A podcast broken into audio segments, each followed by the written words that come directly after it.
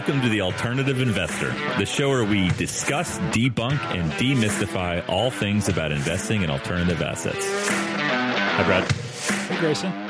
Um, I'm excited about today's show. You know I'm always excited. Okay, so today we're going to talk about how do you know how much to pay for an asset? What's the price you're willing to pay? And it, this is important, right? This is extremely important. It's arguably the most important thing, and it, probably what you should be spending 90% of your time on is trying to think about what is this asset worth? Yeah, because at the end of the day, you know, when you, usually when you're buying an asset, a company or a piece of real estate, somebody's selling that, and I would say 9.5 times out of 10, price is the most important variable they're looking at. Probably not the only variable, but definitely the most important. It, it obviously depends on what type of strategy you're going for. If you're buying a bond, then the price or the yield that you're getting is the only thing that's important. But if you're buying a, a venture capital investment, then price might not be as important as the growth opportunities for that company. Yeah, that's a good point. So you know, when there's sometimes when there's incredible amount of certainty for what you're going to make off this thing. Price is probably pretty narrowly bound, and then you pretty you know what you're going to pay for it. And if there's a ton of uncertainty, like you have no idea what you're going to get out of this, you're just hoping it's going to be big. Um, you know, maybe the price is just what it takes to get the deal done. But we kind of play in the middle there with real estate and private equity, where price turns out to be pretty important. Yeah, 100%. It's what we focus Were on. you sleeping? I was. I, I just checked out. Yeah, it's arguably the you know the only thing that I focus on on a day to day basis in terms of evaluating asset is what am I going to pay for this thing? Because I need to know am I going to be able to return a satisfactory yield or IRR to the investors? Okay, why don't we start off with how you think about how much to pay for an asset, Brad, in the real estate world? Walk us through you find an investment opportunity in the real estate world you know you got the numbers in front of you. Walk us through how do you how do you figure out how much you want to pay for it? Yeah so returns are not absolute. Most people want to hear oh what cap rate which is just the the yield before leverage or debt right? What uh, return are you kind of willing to to buy deals at? And unfortunately it's not as easy as just saying oh i only buy eight cap rate deals because it depends on the market. But just to back out from that i usually think about what is the likelihood that we're going to hit our return goals by year two with this asset? And I try to price the deal to that, right? So if I need a 10% return, not. Is, is, that. And is that right? Is that about what you're looking for? Is the 10% return on your properties? Yeah, I would say that's kind of the median, right? If you're going in riskier places, you want to go higher. But if you're going in, you know, California market, you can obviously go lower. It depends on on where that asset's located. But that's a that's a pretty good target because you want to think about if I implement the business plan, right? Can I get to a 10% unlevered yield, which then gets me to a high teens, you know, low 20s uh, return on a on a levered basis. And what's is talk about what what's, what's unlevered versus levered? Just make sure levered people... is with debt so that's a mortgage in real estate, or unlevered is just without debt. So if you paid a, uh, for the asset 100% cash, then whatever that property kicked off from a cash flow standpoint, that would be your unlevered yield. Yeah. Okay. So, okay. So, yeah, year two, because the first year you buy it, you're going to be fixing things up. You're going to be painting the houses. You're going to be trying to get more people to, you know, fill up unoccupied space, right? So you, you give raise yourself the a rent, year. You yeah. do some capital projects right? There are some basic things in real estate that you can do to turn the dial up on profits. Mm-hmm. So you hope, but you're you're thinking by year two, we're we're kind of at where we're probably going to be steady state for this thing. So let's look at the returns that year.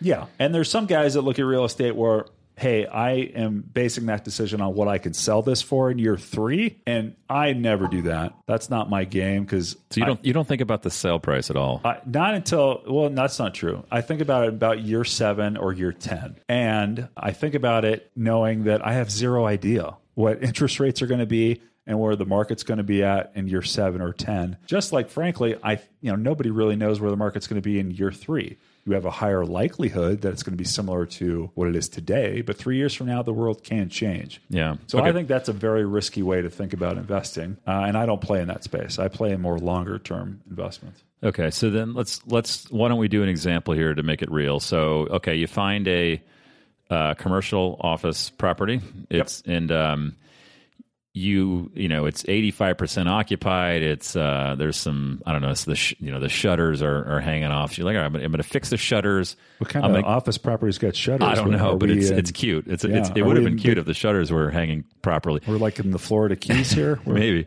Okay so it's 85% occupied. You're like look i think i can get this thing to 90% occupied by year two so you can do some math to figure out how much uh, cash that property is going to throw off. And so let's say that by year two, you think this property is going to be throwing off $1 million in cash or net operating income. So t- start with that and back us into how much you'd be willing to pay for that. Yeah. So ideally, I'd like to pay you know ten million dollars to get a one million dollars in uh, in unlevered cash. Okay, so that's the ten percent. That's the ten percent. That would be ideal, right? That that's a great outcome. Okay, got it. That makes that's I mean that's pretty simple math, right? So Yeah. it's going to throw off a million bucks. Uh, I'm willing to pay. You know, I want to make sure that million bucks is ten percent on whatever I put into the thing, and so I'm going to put ten million in. I'm going to buy for ten million. It's going to throw off ten percent in cash. Yeah. So I'm I'm targeting year two, but if I slip and I get to year three or four, that still is a very good outcome, right? If you get there by at least a reasonable amount of time, everybody's going to be happy. But you you always try for kind of year two because you don't want to just sit on the thing. You want to there's a it's, it's a very sim, beautiful. There's beauty in the simplicity of this model. I, lo- I love this. I mean, this Yeah. is something you can do pretty quickly, right? Yeah, and that's just a baseline, right? If you're going for office buildings in San Francisco, it's not going to happen, right? You, you better reset that thinking to a 5%. Well, just but and just to be clear, the the return might change to the purchase price, but is the do you think is, does No, the mechanics of the figuring out the price on real estate is this pretty close to what most people do?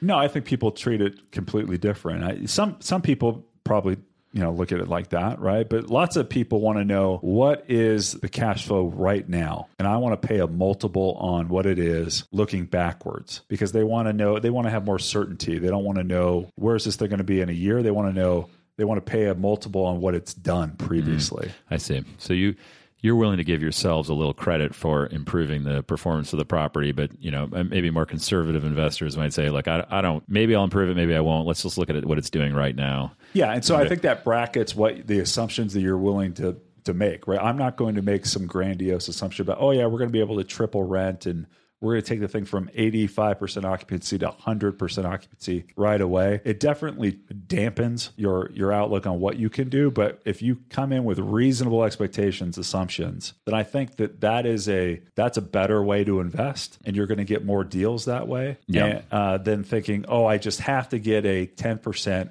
day one or a 7% or whatever because there's lots of variables that go into you know the the former owner's numbers. Yeah. Or maybe Yeah. he was paying himself a crazy salary. Maybe he had under market rents that all you need to do is pay for, you know, a 25 or 30 what are, what are stamps these days? 35 cents. I have no idea. you're Maybe you closer to fifty pay, cents. uh, yeah, 50 cents and send out a rent increase notice and then all of a sudden you're at your 8 or 9 for year 1. Yeah. Okay. But you know, the, the essential mechanics are you start with a targeted return, an annual return. That's that ten percent number. And then you look at all right, how much cash do I think this thing's going to be throwing off in year two? And then you just back into a purchase price. But I- so I, I like the simplicity there. Yeah, Um, there's margin of error in that too, right? Because if you if you don't get there, as long as you're not assuming that you had crazy rent growth or occupancy, then you still feel pretty good. Okay, well I didn't get to ten, but I'm I'm at eight, eight and a half, and maybe we'll get there in year three. Yeah. And so how does the sale price factor into these numbers? Like, how do you think about that? You mean the exit price when you go Yeah, when you when you sorry the uh, when you're selling the property in five, seven, ten years, how do you, how does that number factor into the numbers we just discussed, or does it at all? So yeah, in my model, I don't factor that in at all, Wow, right? Because I'm so in so pure. Well, it's more of a cash flow type of approach Yeah. to investing um, because I, I'm a long term investor and the company that I run is a long term thinker. Doesn't mean that we won't sell, right? If you get a crazy offer, you, you know, your fiduciary responsibility. But if you if you just kind of focus on the cash flow, I think you get in less trouble because if you start thinking, oh, we're going to be able to sell this thing for triple than we sold from what we bought it from three years from now Yeah.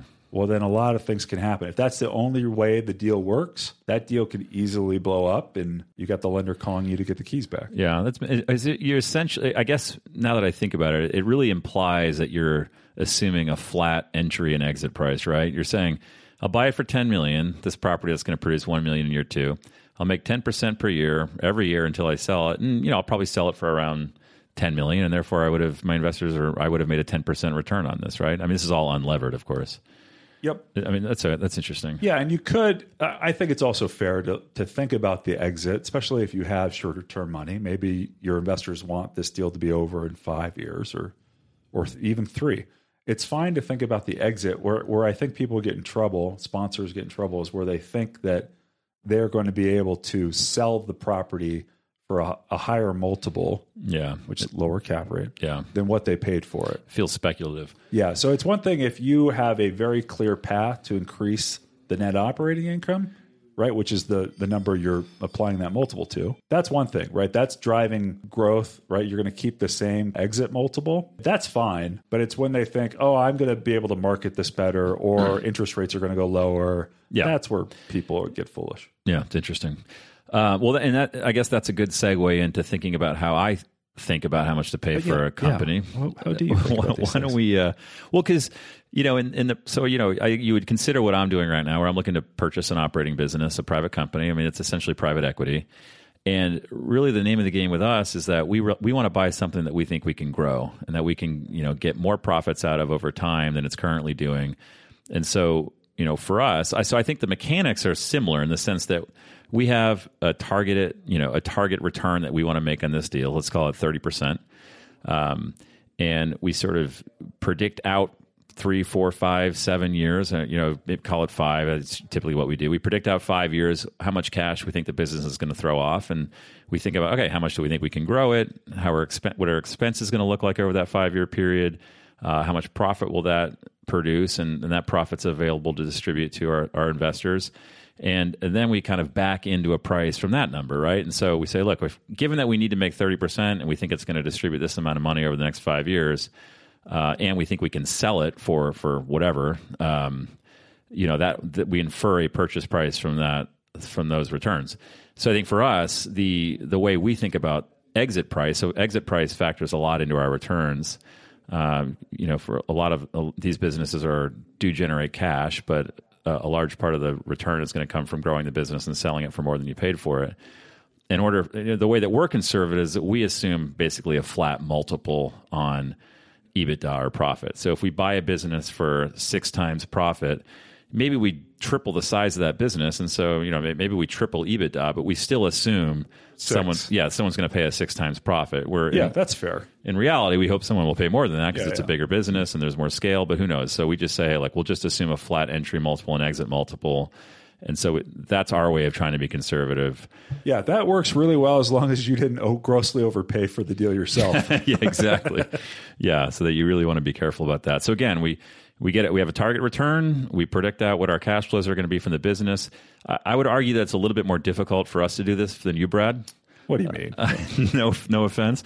Um, you know, just there's so I feel like there's more variables here with the private business There and there's more levers more you can pull. Yeah. and which you know, I call it is maybe it's a you know there's more upside but also more downside. But essentially, you know, getting that model right. You know, we do this in Excel where we have rows and columns of numbers, and we you know we try to get pretty smart about it. But at the end of the day, it's not sort of mechanically, it's not terribly different than what you're doing. Yeah, I think the biggest change I've had over the last I don't know five years in thinking about returns is I used to think they were more absolute than they really are. Think, oh, if you, you model something out and it looks like it's a, a 20 IRR, then that is going to be better than this 15 IRR. Right. right? And I, you know, just well, it's easy. But the longer I've gotten into running deals and and being a professional investor, I realized that that 15 IRR could be three times as good as that supposedly 20 IRR Because it's more likely you're going to hit it, right? it's way more likely, higher probability, and perhaps uh, way less of a headache too. Good point. I, I don't. We should not underestimate just the hassle factor. Oh my this, goodness, the time. I, I want to come up with some kind of new IRR metric that also adjusts for time involved uh, in terms of your Oh, output. oh, I see. Meaning your own time, like your, your, personal own time, not the the, the Yeah. time of the money. Yeah. Your own personal commitment and effort. Yeah, no, that's a good point. So, but yeah, at the end of the day, I think the I think the point that we want to communicate here is that in order to determine how much you want to pay for a company or a piece of real estate, you start with a target return. Like, hey, how much do I what what what annual percentage return do I want to make on this investment? Um, you know, you you predict out the cash flows from that investment. You know how much profit and how much cash is going to be available to distribute, and then you back into a per, you know you back into a purchase price based on that combination of that return and how much cash you're going to get each year. Um, I don't know if we did a great job explaining that, but uh, hopefully you guys got it. I think we nailed that. What are you talking about? All right, good. Well, so don't overpay for something. don't blame Is that us. the tweetable? yeah, I think. Well, you we were, you know, you and I were just talking about this, but um, you know, a great a great entry price or a great purchase price on an asset can cover up a lot of sins. Well, yeah, so that's actually where I think Warren Buffett is shaked out after 50 years of doing this is that somebody asked him once, you know, how does he get comfortable with a lot of these big purchases, right? How, you know, he buys something that's worth $10 billion, some crazy conglomerate company. How in the world can he get into every business, every aspect of that company? and get a good feel for the due diligence in 90, you know, whatever, 120 days when he needs to close. And his response to that was price is my due diligence. Interesting, right? Which is a you know a pretty lazy way of approaching due diligence. he got he is lazy, but but he's you know he's, he's eighty. He's seen enough. Well, know, he's old. Yeah, yeah. I mean, he doesn't uh, have a uh, lot of stamina and energy to put into this stuff. He's just going to wing it. Yeah. So if it's not a you know a venture deal and if it's established business or established piece of property you're pretty sure it's not going to zero and or some new competitor is going to come in and wipe your your profits away. He's got a great point. You actually can thinking about price and getting a good deal can make you feel a lot better about the possible risks out there because you have a margin of error. Yeah, well, I would venture to say that it's a lot easier when you're Warren Buffett and you have his brand and his amount of money. It's a little harder when it's you and me trying to get the best price, but they're out there. Good prices are out there. they are. They're certainly a lot harder to find. Yeah, you know, the uh, the people who just kind of try to sit back and look at their computer and you know look at listings for from brokers all day, they're not finding those uh, those great deals at discount prices. But uh, you know, I think the people that the guys and girls that are that are shaking the trees and trying to discover these deals are getting value in this market, but it's tougher. Hopefully, we've given you a framework for thinking about you know when these deals do come across your desk. Do you think the sponsor has thought about valuation appropriately and factored in kind of all these assumptions and the probability of, of hitting those returns, uh, or did they just try to tweak the model to make it look like it's a 20 IRR? Yeah, good point. Okay, well, good luck appropriately pricing assets out there, everyone. Thanks for listening to The Alternative Investor. Since you've made it this far, you should take a second to subscribe to the podcast and join our email list. There, you'll receive additional insights and insider access to the world of alternative investments. Just visit thealternativeinvestorshow.com.